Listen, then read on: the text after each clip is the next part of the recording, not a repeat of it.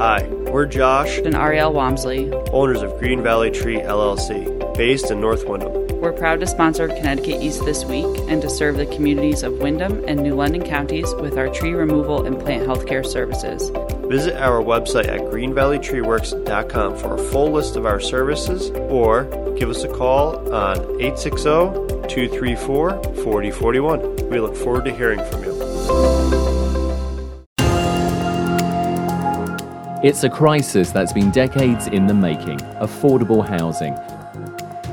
We talk to a local non-profit about their concerns for the homeless and those who can no longer get on the property ladder. Plus, we take a look at other stories making the headlines from around the region. This is Connecticut East This Week.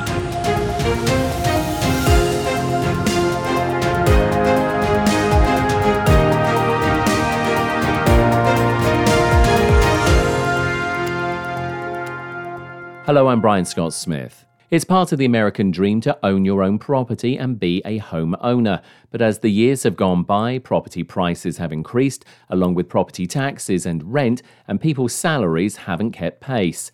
Here in Connecticut, we have some of the highest taxes in the country and a housing market that's exploded over the past few years during COVID as people have moved homes, paying over market price to get them, and decreasing the amount of homes for sale, but also pricing out locals who were trying to get on the property ladder for the first time.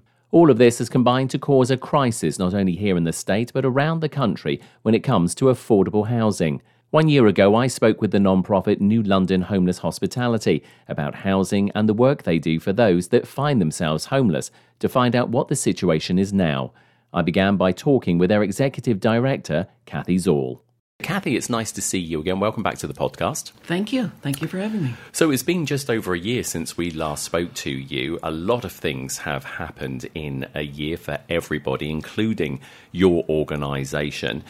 I know one of the big things that we're going to be talking about is your concerns about an affordable housing crisis. I mean, it was already an issue when we last spoke. What's happened now? so much has happened. Um, just to highlight a few of the things. Um, the first one is, and I think we've all seen this, is this the overall escalation in rents. I've seen some numbers that in some places rent has gone up by 20, 25 percent. And so, right away, even if you had a place, and now that when your lease comes up for renewal, that price is going up, that's an issue. And that creates uh, uh, situations where people can no longer afford even where they are. The second thing that's happening is that as rents overall go up, properties that used to not be attractive to investors or to those that are trying to create market rate housing have now become attractive to investors. And so we see an increasing number of units that used to be available at pretty low prices being purchased. And I understand why landlords are doing this, being purchased by investors. And those investors are not creating affordable housing, right? And I understand that, the economics of it. They're creating market rate housing, which we need as well. But that is sucking out of the the inventory a whole lot of units that used to be affordable. Then the third factor is that and this is across the country we have just simply not built enough new housing for many many many decades. And so what is in place is getting more expensive.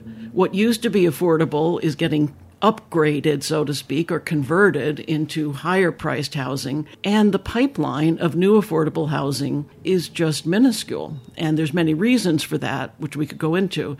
But that combination of factors is just putting a huge crush on low income individuals to have some place to stay. New London has traditionally been one of those cities that, you know, does have a poorer community. That is changing, obviously, because as you said, we are seeing a lot of investment happening in New London, and that's not a criticism. I mean, it's something that they've wanted for a very long time and they've worked hard.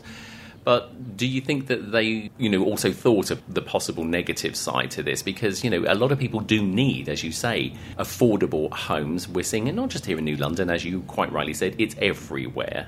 And that's creating challenges for the people that you're helping. Yes, of course. Now, I just want to say that, as you said, I think New London is one of the lowest per capita income cities in the state of Connecticut. And so I am not at all opposed to diversifying the housing stock in New London. New London needs a stronger tax base. We need more people to live downtown.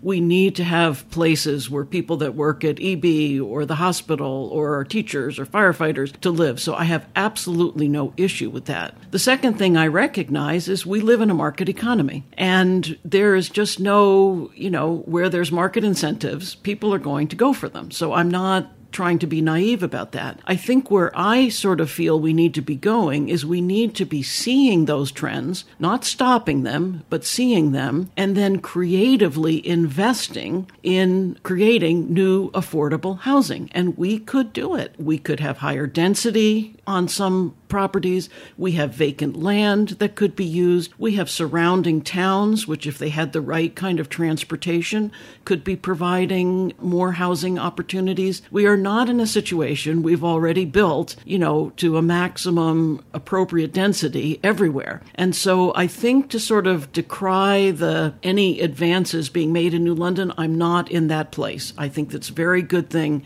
a lot of those developments are going to add to the vibrancy of New London. Where I think we need to be going, though, is to saying, well, okay, what do we need to do so that we still have some affordable places for the people who, who are going to need them? Also, there seems to still be a stigma even now when you use the word affordable housing. Why do you think that is?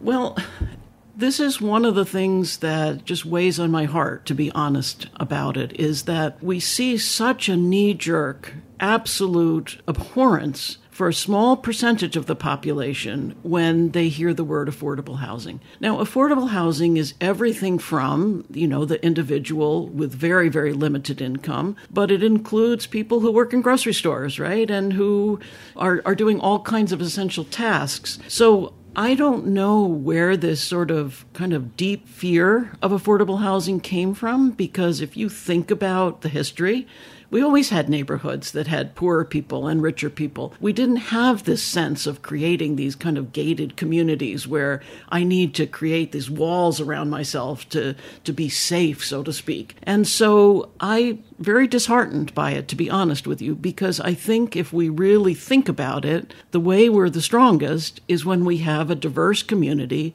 where people of different economic backgrounds can live together. And why that seems to be so difficult right now, I honestly don't quite understand. We've got a lot of other challenges as well. Obviously, money is another big challenge for you know for all of us at the end of the day. Talk to us about the ARPA funding because, of course, that became a really big issue over the pandemic. We're still in the pandemic. Hopefully, we're going to start seeing the end of that or the tail end of that.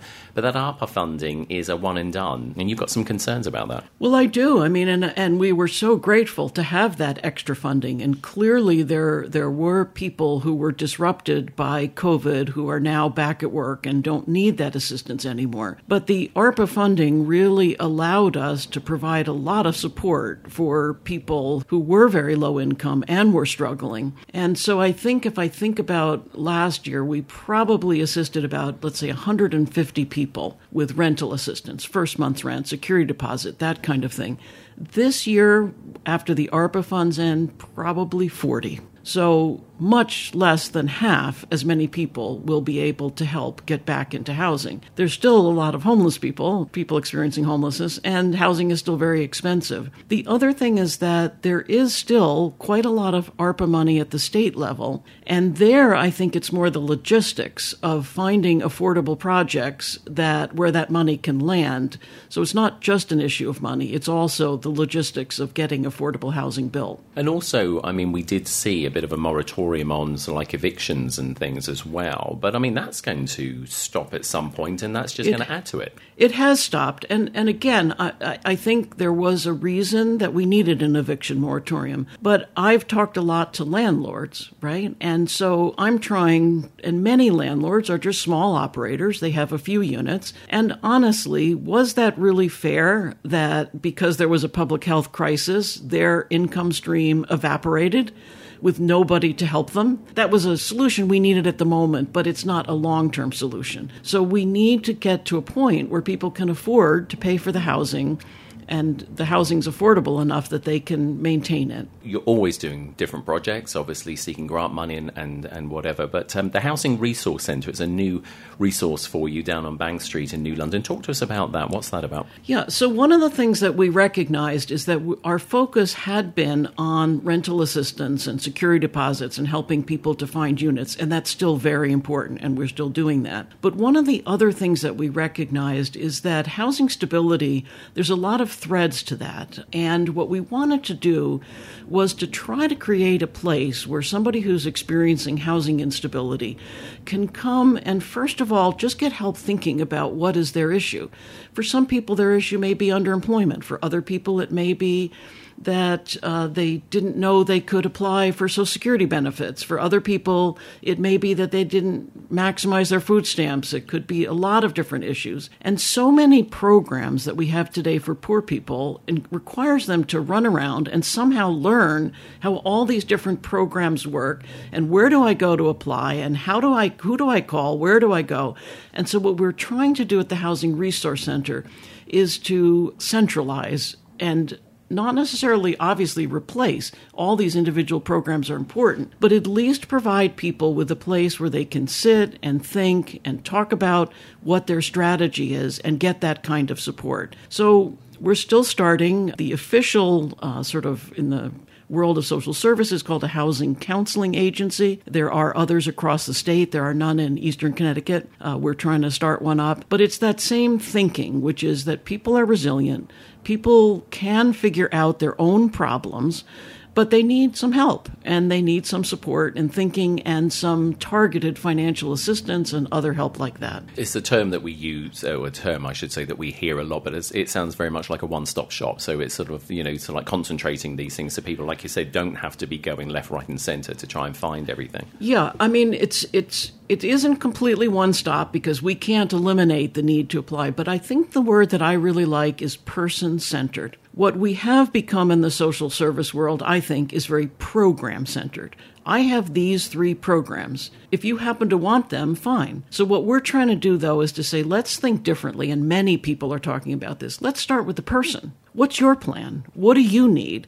And how do we instead of saying, here's our Chinese menu, we have A, B, and C, how do we try to think with you about what do you need and then how can we help you access what it is that you need? And the other thing as well is technology, because so much of this these days is, you know, go online, so like fill in this, fill in that. And a lot of people aren't so like technology cogent, as it were, or they don't have access to the technology as well. And some of this stuff's complicated. I mean, it is, you know, it does require sitting down and actually speaking with someone. Excellent point, and I should have said that. I mean, one of the big part of the Housing Resource Center is a bank of computers and somebody to help people. I mean, we literally have people who, who, who needed pandemic related relief who didn't know how to set up an email right? You cannot even start these applications. So we were able to sit with people, start at the most basic all the way up to the most complicated and how do I scan in my pay stubs and how do I upload my tax returns and all of those things. And I just watch our our staff just sit with people and help them with because we have computers and scanners and things like that. And right now, for example, we're we're helping support a program called My Home CT, which is a ARPA related program for people behind on their mortgages. And again, people can get a substantial amount of help. But we have elderly people who've been in their homes for a long time, are way behind, and there's no way they're going to be able to navigate that application process. But they can come into the Housing Resource Center. We can help them. What documents do you need? Help them scan, help them upload, explain the process to them. And I just think this is so critical. And I'm very grateful to Connecticut Housing Finance Authority, which recognized that you couldn't just put the money out there. You had to also provide this support. So I think it can work. It can work. One of the other things I suppose we need to see happen as well as that housing market cooling down because the prices have just gone ballistic. I mean, it's I believe is starting to come down, but I mean that of course is also a big driver, isn't it? I mean, you know, when housing prices go up, the rents have been going up as well, and that just adds to the challenges for everybody um, on the housing market. Right, but I think we have to recognize that this is a very classic supply and demand. If we don't increase the supply of housing, we can talk all we want about controlling prices. And so for me, that's where we have to really be, be thinking. And I think a lot of people, um, you may be familiar, the New London Day has their Housing Solutions Lab. And I think they have been talking and advocating very persuasively about we need more investment in housing uh, seems to be falling on deaf ears so far. But I think that many people are making that point. If we don't address the imbalance between supply and demand, prices are going to do nothing but go up. Any of us that did high school economics know that.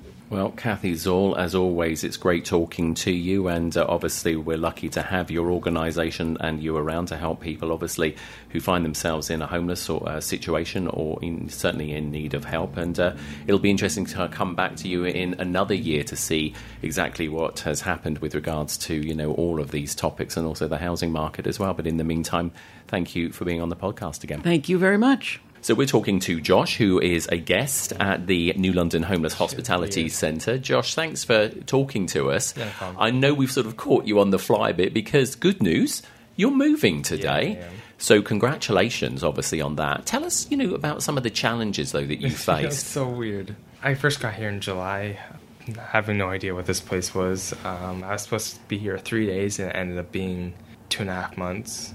Some people here not the best. Try to stay out of their way because I don't fit in with them. I'm, I'm, they provide me transportation for my job and interviews and clothing for interviews. Talk to us a little bit about the fact that you know you're you're going to be moving. So I mean, obviously that is I'm hoping it, it's yeah, exciting yeah. for you. So tell um, us a um, little bit about that and where you're going. And I'm going to Norwich. I'm moving to an apartment. Um, this other guy's moving with me. He's been helping me a lot here. What does it mean to you to have your sort of independence back again? Ah, it's so good. I want to get out of this place so bad. What do you think you're going to be looking forward to most? You know, once you actually get back into, as I say, an apartment of your own. Get a job, start making money, upgrade to a um, better house or a better apartment. I'm guessing you've had, obviously, during this time. It's one, obviously, it's a difficult thing, I'm sure, personally for you, but you've probably seen people's attitudes very different towards you, haven't you? Yeah, people don't act act the same um, from where I am, where I'm from. How hard was that on you? It's well, the people here they are not like people back home. They obviously all the people here are much older than me. The youngest one, they always call me a kid. They pick on me. It's some of the stuff they say. It's I just wash over me. Don't don't feel anything. And then some people that say stuff that are just it's just rude and disrespectful. And I get after them about it and say it. That's not it's not right. And they just keep on saying it. So let me put this final question to you because I know that you've got a busy day ahead of you. And like I said, we sort of rather hijacked you a bit today. So I'm grateful that you're talking to us. What message have you got to anybody out there, maybe a similar age to you or in a similar situation? What would you say to them about, you know, this whole process or about, you know, what they should look to well, do? Well, if, if you're struggling like I was, and you find this place, happen, happen to stumble upon this place, ask for help, and they'll help you, and they'll go back will help you get back on your feet. You won't just keep saying they're not getting a job, just being homeless. You'll actually do something with your life and move on. Well, we wish you the best of success. And again, thanks for talking to us today. And uh, I'll let you get on because, as I say, I know you've got a busy day ahead of you. So thanks Thank for talking to us, much. Josh. So we're talking to Catherine Brown, who is the employment coordinator at the New London Homeless Hospitality Centre. Catherine, welcome to the podcast. Thank you. So you're going to talk to us about this new uh, sort of project, Tiny Homes Committee, which is going to sort of like try and develop this community in New London to support people that would otherwise have no nowhere else to go. Tell us about it because this is this is interesting because tiny homes have become a real big thing, haven't they? They have, yes. They're developing across the country, and lots of people are finding success with that model. Mostly, we are trying to assist folks who are coming out of prison. That's our first goal is to help those folks find supportive housing so that they can get everything they need to get you know, get their lives together and become functioning members of society and not be on the street. Yeah, because this is a big issue. Because unfortunately, even though they've served their time, then they come out, and unfortunately, there's still many things which are not open to them. And uh, of course, you know, it then like begs the question well, they've done their time, how can they move on if they can't get a house, can't do this, can't get a job? So, yeah. So, talk to us a little bit more about the the committee. It's relatively new, isn't it? Yes, it is. So, the, the name of the project is actually the Second Chance Tiny House Project. You can find us on secondchancetinyhouseproject.com.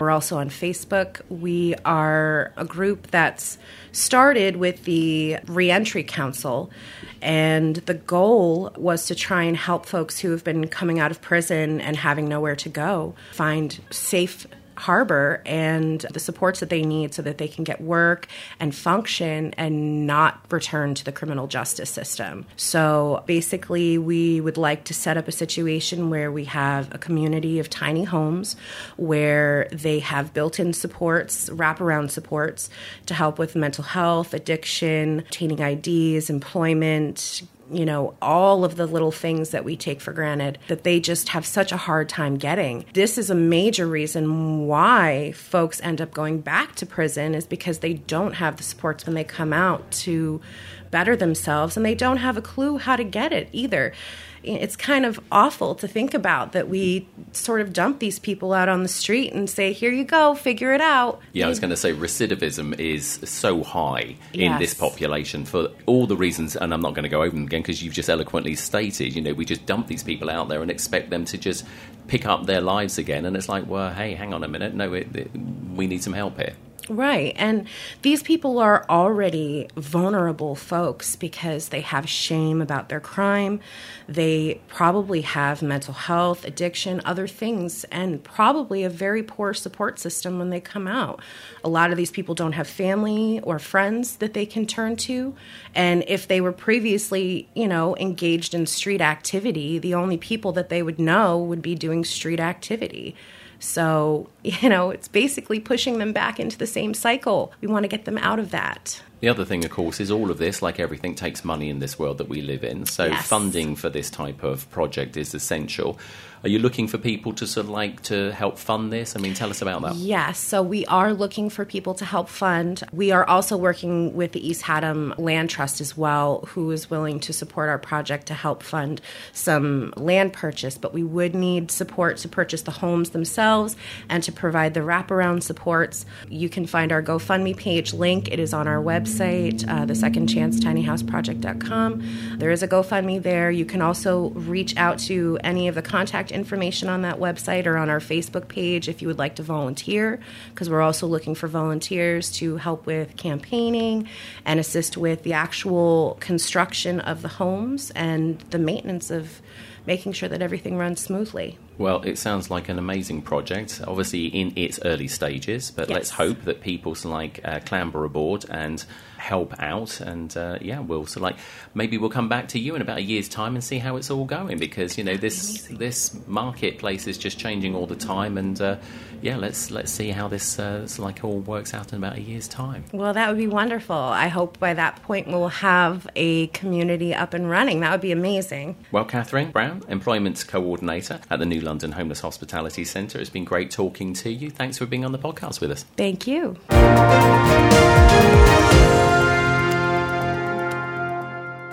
October is Breast Cancer Awareness Month. Research shows that screening with mammography can detect breast cancer early when it is most treatable. If you're a woman over 40, schedule your annual mammogram today. Women of any age who are at high risk should talk to their doctors about when to start screening. While white women have a slightly higher rate of breast cancer diagnosis, black women are more likely to die from the disease. For more information, visit radiologyinfo.org. Green Valley Tree LLC is proud to sponsor Connecticut East this week. Contact Green Valley Tree LLC for all your tree removal and plant health care needs and more. Find us at greenvalleytreeworks.com or call 860 234 4041. Time now for a look at other stories making the headlines this week, sponsored by Healing Therapies Through Sharing is Eastern Connecticut's holistic wellness center for those recently diagnosed or living with a cancer diagnosis and their caregivers. We offer a range of services including adult and pediatric oncology massage, lymphatic drainage, craniosacral therapy, yoga for cancer, and much more. For details about our full range of services and our team of licensed professional therapists and providers, visit our website at healingtherapiesct.org or call us on 860 443 0800. We look forward to hearing from you. Students and teachers at Eastern Connecticut State University held the third annual Alyssiah Wiley End Relationship Violence Awareness event recently at the beginning of Domestic Violence Awareness Month in October. Wiley was a sophomore studying psychology at the university and was murdered back in 2013 by her ex boyfriend. Karina Martin is Alyssiah's mother and founder of the non-profit Mothers of Victims Equality or MOVE and started the charity after her family struggled to find resources to help them deal with the loss of Alyssiah. Coming to the realization of knowing that in the black and brown community, we are grossly misrepresented. We're not afforded the equalities that we should for services that are given to others. And so we wanted to do something about that, not just do something about it, but bring awareness to it. Brenda Westbury is a professor of sociology at Eastern and explains why the event is so important. As the organizer of this event, one of the things that I wanted to do is I wanted to bring both men and women on college campuses together to have a very important discussion about what we can do to eradicate intimate partner violence, not only on our college campus, but also within the communities that our students are from. According to the CDC's 2019 Youth Risk Behavior Survey, female students between the ages of 18 and 24 experienced higher rates of physical and sexual violence than their male counterparts.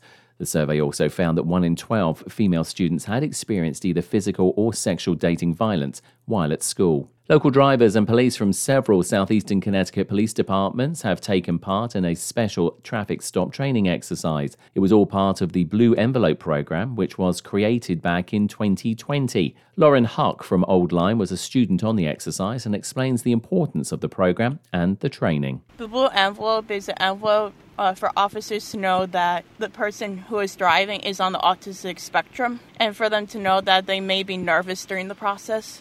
They treated me with respect and with ease and with calmness, and the person with autism and who is driving is more comfortable on the road. The Blue Envelope program was created by the Police Chiefs Association of Connecticut in conjunction with the DMV and Southern Connecticut State University to help law enforcement and drivers with autism communicate better. Louis Fusaro is the chief of Groton Police and says training exercises like these are essential for everyone. From a police chief standpoint, and I can speak on behalf of, of our association, we saw the need for this, and we've seen the need in other things. There's a green envelope program for hearing impaired. There are many programs that we do collectively to help our officers, but also to help society and, and make sure they understand why we're doing our job the way we do it. The blue envelopes are available from local DMV offices and police stations across Connecticut, along with green envelopes for those who are deaf or have hearing impairment. And visitors to the City of New London's public library will soon be able to access mental health services along with taking out their books.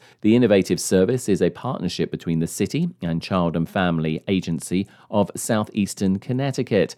Dr. Alison Blake is the CEO of the agency and says they will be placing a mental health professional at the library for people to sit down and talk to. Hopefully, offer some direct connections to some local service providers based on what the need seems to be, but also not just for mental health purposes, but if it appears that there are other supports that may be needed and the individual doesn't know how to access them, we're hoping that our navigator will be able to support that as well. Blake says often people are unsure where to go for services, and public libraries are accessible to everyone and are a stigma free environment. They can get access to charge their devices. Oftentimes, it's a place where they can go, you know, where there is heat or it's a cooling center. So I think more and more the public libraries are serving multiple purposes. I think they've always been gathering places, but I think they've really become a very important community resource. That's all from us for this edition. Do send us your questions and story ideas to the show via our website at connecticut east.com or Facebook or Twitter at Connecticut East and on Instagram at Connecticut East This Week. And you can listen to the show again on our social platforms on demand and by asking your smart speaker to play Connecticut East This Week podcast. And please like, follow, and share on your social media too. I'm Brian Scott Smith. Thank you for listening.